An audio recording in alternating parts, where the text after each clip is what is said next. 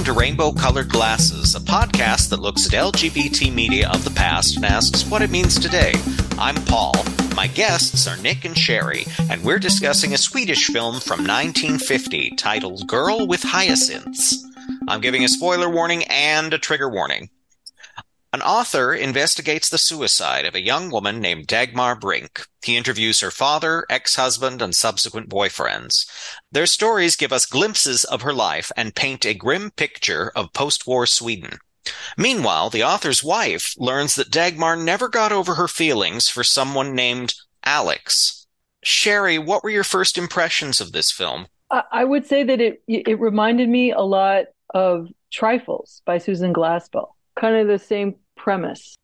Yeah. Nick, Nick, what did you think of the story? Could you follow it?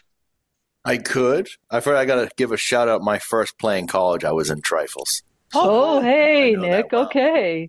Um, I I could I could follow this along. I I will admit, once it was over, I immediately started it again, and I I wanted to work, watch the first ten minutes because I felt I don't. I, I I was clear, but I just like maybe I missed something. And you know, it's like maybe watching a foreign film. It takes a takes a few beats for me to get into it. Uh, so I went, but I I could follow it. Yeah, it was very engaging. I really liked actually the cinematography. Like as mm-hmm. old as this film was, if you think of that shot where you find out that she's hung herself, spoiler, and it just it's so beautiful. It's it just zooms up and it just shows the shadow and at first, it's, let me just uh, nerd out for a second. It shows that nurse or whatever coming to the house. She walks by a truck full of dead pigs. Walks by that, walks up, goes about her business, and the camera just zooms up past the shadow, and you just see her legs into the door. And it was just little things like that. I was like, oh wow, there's so much thought that you would even movies nowadays don't put that much into. So I, I was really blown away with that. The director and writer Hasse Ekman. He was one of S- Sweden's star directors. This was earlier in his career, but it really was a celebrated work. And I've heard it compared to, I've heard the opening sequence compared to Alfred Hitchcock. I've heard the film as a whole compared to uh, Citizen Kane by Orson Welles because of the structure. I do feel like he makes the city of Stockholm look like such a lonely, and desolate place, it really reflects the way the characters are feeling. Mm. Oh, wow. Okay. Yeah. So the big spoiler in the film is that Alex was a woman. There's more to the story, but for a modern audience, that's something we pick up on pretty quickly. Whereas the characters in the story, with one exception, never figure that out. Mm-hmm. I would say I love the idea like the first scene is the Ritz bar, and you see Dagmar, and then you return to the Ritz bar again at the end of the movie, and then you see the reveal of Alex everyone else has let her down, but, but she could always count on Alex. She felt like Alex was the one person who would who would not let her down in her life. And then once Alex lets her down, then you know her life is crushed, and then hence she commits suicide. So um, now I had to watch that scene a few times to pick up what exactly Alex had done. Were you t- were you two able to pick up the subtext there? Okay, I think I have. I think that her husband, when they were talking about Dagmar's former husband, the the soldier, and he was talking about the letter that he that was from Alex. Alex had run away to Paris, and in the letter she said, "You know, I, help me. I want to let you know I'm in Paris, and Germany is invading." And that's the letter that Dagmar never got. So that's like a plot device because in the end, I felt like you can kind of see Alex's resentment of Dagmar. And so Alex is saying, so she gets involved. She works for the Germans. She says, when you're knee deep in shit, well, you just have to do it. So I think that was part of it. And then also, I think to add insult to injury is that last scene when Alex goes away and eventually sleeps with Willie Willie Borge, the singer. So she's kind of like a you know, she's a flight. She, I think she's a flight attendant in the end, but she's also kind of a prostitute in the end, and that's what really breaks Dagmar's heart. I feel she does what she has to to survive. Survive. How she, how she yes. puts it, and she resents. Yes. She resents Dagmar calling her out on it. Yeah, she calls Dagmar like an innocent, or you never had to get messy, and um, so there, there's that that conflict between them. Mm-hmm. I, will be the first. I missed all of that. I'm glad you guys show me the ways. I, it all makes sense now. I just thought it was mm-hmm. maybe because they couldn't be together, or she was just bitter, and she's like, "Oh, I'm just since we can't be together, I'm just going to go off with this guy." But man, yeah, you guys mm-hmm. got it heavy, and I like it. Mm-hmm. Oh yeah, that makes a lot of sense. Well, she never straight out says like, "Yeah, I worked for the Nazis." They kind of talk around it in their in their mm-hmm. conversation. Yeah, and so that's why I had to go go back a few times and mm. realize, oh, oh, this is who she was working with in Paris. Gotcha. Mm. Boy, mm-hmm. I, and I really forgot that the husband never gave her that letter. So I was yes missing that. Like, oh yeah, well, I thought it was just maybe a simple love letter, but you're right, Sherry. Yeah, it was probably a lot more in that letter than we thought. Mm-hmm. Yeah, he never gave it to her. Mm-hmm. So she so she sees Alex. She's mad. Okay. That's Yes, that was my interpretation of it.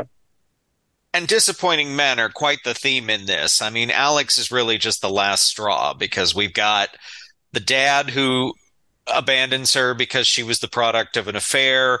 We've got the the uptight husband who praises those efficient German soldiers and mm-hmm. leaves her because he doesn't believe her when she says he's the only man she's ever loved. mm-hmm, mm-hmm. And then we spend a lot of time with the alcoholic artist. That's almost a that's almost a film within a film by itself. What did Nick? What did you make of the artist character? I loved him. He was my favorite. Not character wise. He's obviously an awful person, but this guy was a young Val Kilmer to me killing it. Um, it was yeah, it was all over the place with the milk and him coming back and finding a time when he was sober so he could be with him. Um, you know, and then, he, and then he has that long monologue about their whole pasts and how he got clean for this time and wasn't a good painter and it was her fault, so he had to go back to drinking. That's the only way he could be a good painter. Uh, and then he wouldn't give her the he wouldn't sell the painting to him, and he gave him a sketch. I just I mean it was all over the place, but I loved it. And he was an interesting thing because I clearly it, I got the sense that they weren't sexual during their time. So it was almost like what was going on? Was he really just in love with his art and the bottle? Like what was that relationship? They even had this Norman Rockwell relationship for a while. She's setting up the tree and he was sober, and then he threw it all to heck. Um, and it made me think so much of her. Like, if he didn't get drunk again, was she just going to be happy with that guy? Was this just like a closeted person settling for this guy? It, you're right. It's a movie within a movie. Sherry, what did you think Dagmar was getting out of that relationship with the artist? Well, um, I feel like in the beginning, when when the with their meet cute, I'm using film terminology, meet cute.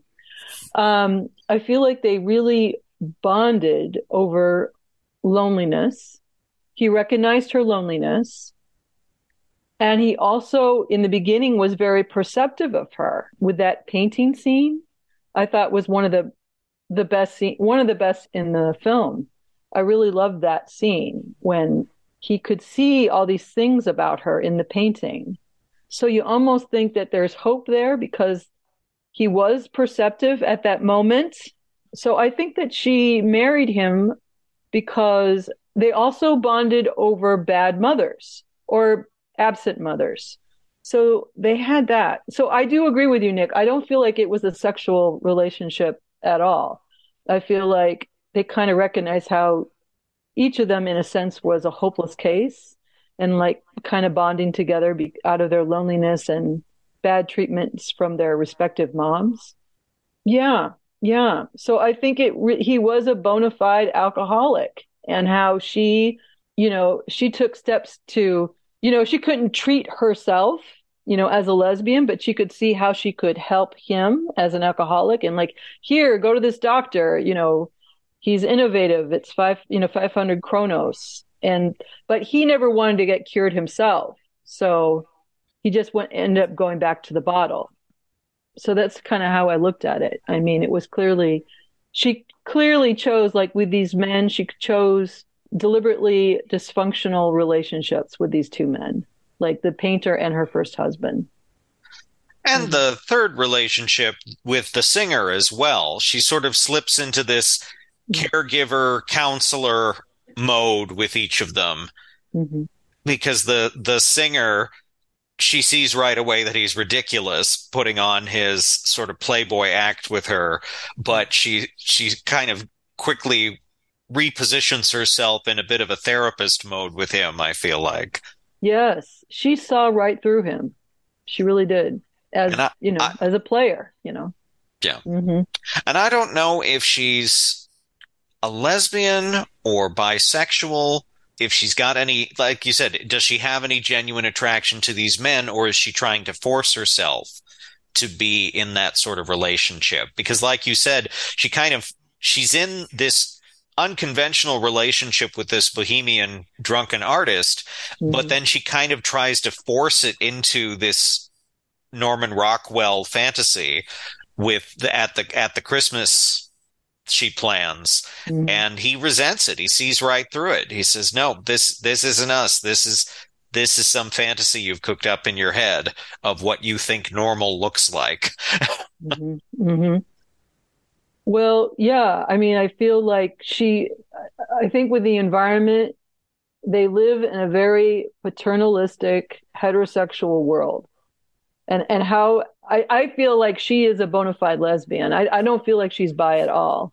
I, I mean, I say that because I know you can probably make arguments either way, but I feel like um, her being truly a lesbian actually makes the story more tragic than if she was bi. Because I feel like as a lesbian, she was like, it's like that square peg in a round hole where she deliberately, like I said, she gets in these relationships with her husband and the painter. And you know, even the painter was talking about, we all knew this, this relationship was doomed from the start, but she deliberately chooses to be in those kinds of relationships. It, you know, she never chose men that even had half of a chance of it being successful.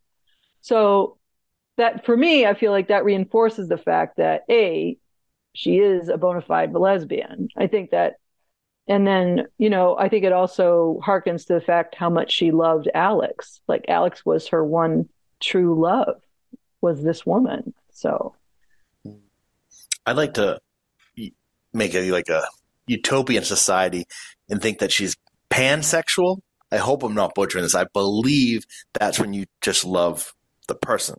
And i just got i think maybe she was because they were young right when her and alex were together, maybe in school or something. So I thought maybe she just, Alex was just that first love that she never got over. So she could see herself and she just, society was like that. She happened to be with men or these men were more drawn to her. So it happened to be like that. But just was romanticizing that she just never got over that high school crush. Well, that's a good segue then to another character. Let's talk about Anders, the author who takes on the role of detective. He's her neighbor. He gets the knock at the door from the police saying, Your neighbor is dead. She's left you her few possessions. And he very quickly becomes fascinated. What do we what do we learn about him? Well, he, he seems to be maybe a moocher off of this woman. He just like only wants to write in bed. Maybe he has ideals of being this Hemingway type of writer and he quickly becomes obsessed with this what he calls i thought she was one in a thousand. Um, but i mean i couldn't purely relatable. It wasn't out of left field. He's sitting there. This woman he barely knows who lives across the hall. We can all live in an apartment realize we've never met some of these people who live next to us. They kill themselves and then they leave them everything so he just needs to find out why. In this ominous note, I think that wraps up with it. And he has this wonderful wife who seems to put up with him and his ways and him being a writer. And been together, living there about three years. So I think that answers who he is pretty much. I'm wondering if now you might correct me, but during the time period of 1950, I think for Dagmar, because Britt, um, Anders' wife, is married, is a married woman, I think Dagmar had to leave her possessions to the married couple. I don't think she had to leave, she could leave everything to Britt. I'm not sure what the legalities were in terms of possessions and married couples and so forth. So I think there's some of that, but I also think like Anders, I do agree with you, Nick. I think he's a, a very much like an Ernest Hemingway, a kind of a spoiled writer. You have his wife who his wife already works a full-time job by the way. I mean she works at a publishing house. And then you see her talk about inequality. You see her doing all the cleaning all the you know she's cooking all the meals she's servicing him as he's riding in in the bed. So you can see how this man all he does is write. And he, you can tell he doesn't do anything to help with the the household. It's all on his wife. And and i think for anders i think who prizes himself being a writer i'm thinking he's thinking ooh a woman just killed herself. I think i'm wondering if there might be a good story. And so i feel like that's how he starts off and so I must say, in the beginning, when he's looking at books and so forth, I thought that maybe he might be maybe a decent guy. But in the end, he disappoints me like every other man in this film. well, he comes up with this idea that these men broke Dagmar's heart and that he's the only one who really understands who she is, mm-hmm. which is a recurring theme throughout the piece. Whereas at the same time, his wife, Britt, she has her own understanding of who Dagmar is, and she doesn't necessarily want to share it with mm-hmm. her husband. She had a very private conversation with Dagmar. We learn the first time Dagmar, well, maybe not even the first, but the last time Dagmar tried to kill herself, Britt intervened, mm-hmm. and Dagmar talked to Britt about Alex. Mm-hmm. And Anders asks, Why didn't you tell me this? And Britt says it was none of your business. Mm-hmm. Which brings up an interesting point. Does Ander have any right to her story? He wouldn't believe it if he heard it, I feel, at this point. I mean, I think the whole setup with this film is that these men are so they live in their world where you know only heterosexual relationships exist and it it and I think they can't even conceive of the fact that women that there's lesbians or homosexuals or other ways of loving other people. Their minds are so square that their corners hurt. You know what I'm saying? And I think that if he heard the truth, he he wouldn't believe it. He couldn't hear it. Or if he did, he would just explode because it would just just, you know, because they're so ingrained in terms of this heterosexual world that they live in. Now, on a flip side, I will admit there was a moment in the middle of the film where I thought we were going to learn that Britt and Dagmar had had a fling. We were all hoping for that, Paul. D- d- yeah. Just just because Britt was being so secretive, I was like, there's mm-hmm. something more here. There's something more to the story that Britt's still not telling us. and who's to say after their encounter? Because she said it was when they first kind of moved in. So she's had years. She has this thing. She witnesses her almost killing herself, saves her life, mm-hmm. cares for her, has that very intimate moment when she hears about Alex. And then you tell me they didn't talk again for two and a half years and when she killed herself? No, come on. and in well, the end, it's mm-hmm. Britt who puts the pieces together. Mm-hmm. Um, she, it's Britt who guesses wait a minute, I, I don't think Alex is a man, and asks the mm-hmm. singer, what was the name of the woman at the party? Mm-hmm. And he mm-hmm. says, Alexandra. and, mm-hmm. and she figures it out. And right away, her husband asks, who, who, who was that? Did he know, did he know the name? And she says, no, he didn't. Mm-hmm. She keeps that to mm. herself. Yes. Yes. Which I think is a very interesting way to end the story. So mm. Britt gets most of it. The audience gets even more. And mm-hmm. poor Detective Ander, like a sad noir PI, mm-hmm. go, goes home with nothing. But his yeah, I would say that Anders did serve a purpose. That poor sod, that that deluded writer, is the fact that see the thing is, I think it was important that Anders was the detective versus his wife because the thing is, is that what Anders can do that his wife couldn't do is he he could infiltrate i'm going to call it the old boys club where he can have these private conversations with the painter and the singer and um, the banker where these men can they're going to let their guard down and then they're going to tell the truth of of you know the relationships and so forth. And what happens is anders comes back and he kind of relays that information to his wife. His wife would not be able to get the same information that anders did so I feel like Anders served a purpose, you see. She's and playing the Miss Marple role. Miss Marple is. always sent her nephew out to do mm-hmm. the interviews. Yeah. Yeah, because you knew, right? Because that's that's the whole thing. You know, no one would take you.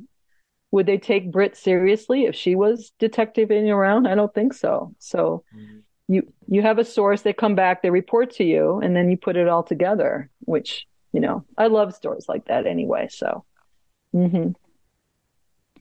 So, a quick glance at the history of LGBT rights in Sweden tells me that they have always been ahead of the curve. Same sex activity was legalized in 1944. So 6 years before oh. this film. It doesn't stop doesn't stop the sort of day-to-day prejudice that LGBT people would have faced in the time when this film was set, but mm-hmm. they're not dealing with the sort of legal stresses that folks in the UK and in Germany and elsewhere in the world would have been facing. So, well, they say, they say, they all say something like, there was something strange about that girl. There was something odd about that girl. There was something very lesbian about that girl, except they never, they never quite connect that last dot.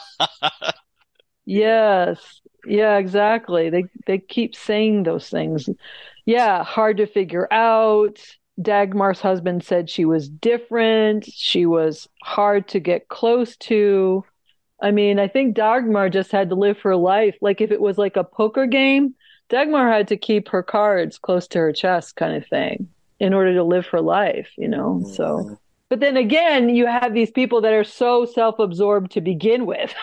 that they probably were not even listening to her when she was telling the truth the entire time. But then they're, you know, they're just, oh, my art. I need to paint. I need to be an alcoholic in order to paint, you know? So obviously you are off the deep end here. So, Nick, you said you would have liked to have seen this film with a clean slate. If you were going to recommend this film to somebody, how would you describe it? How much how much would you share? Ooh, well, I, I wrote here. I would I would recommend it. What was my quote? I would recommend it. Straight people who love Law and Order. That was that's my selling point. I want someone someone to watch like that. I I guess I would kind of do it as a slight um, mystery noir, uh, a who done it. Uh, I guess a why done it, as Sherry said. I like an, a, mm-hmm. a, film noir of a why something occurred. Mm-hmm. That's cinematically really uh, beautiful to watch. But I think that, and I would leave a little ellipsy because I would want them to to know. I'm I'm suggesting this movie because I'm I'm curious what you think of it. Curious what what you caught out of it, what you were able to pick up. Sherry, who would you recommend this film to, and how? You know, I, I would recommend. Yeah, I think leaning to what Nick's saying, people who already enjoy film noir mysteries you know, a why done it kind of thing, I think would be of interest to them. And I think I would, to give them the best possibility, is maybe to say as little as possible. So, so they do, they could maybe start off on a clean slate. So they wouldn't have, they maybe not even have any idea that this is an LGBT plus themed movie. So it might even test their listening skills kind of thing, you know. Yes. So that's my that's my thought. Yeah. I I I really was fixated on the title for a while, and why is it? I mean, I think it just trans. It, it's a particular flower, right? It's not just girl with flower. And I did Yeah. some brief looking. I I I didn't gather why it was that flower. I don't know if there was any deeper meaning. If you picked up, you guys have any? Is, is that a gay flower? What am I? Missing? the hyacinth, the hyacinth, also known as the lesbian flower in the original Greek. First bred on the island of Lesbos. No, I'm sorry, I don't know. But I, I would, it wouldn't surprise me. You're right, Nick. It's a lesbian flower. Something with that flower. It's very lesbian. To our listeners, I'm going to recommend a documentary called Prejudice and Pride, Swedish queer film, released last year toward the film festivals, and it journeys through a century of queer representation in Swedish cinema. Ah, okay.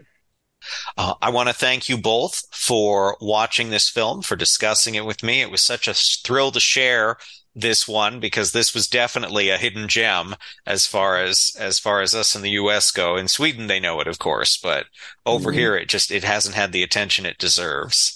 Yeah, that's Yeah. true. That's true. Mm-hmm. hmm Thanks, Paul. Yeah, no, thank you, Paul. Yes. I'm lucky if I, I find an American film that's even half as intelligent as the one that we saw. Mm.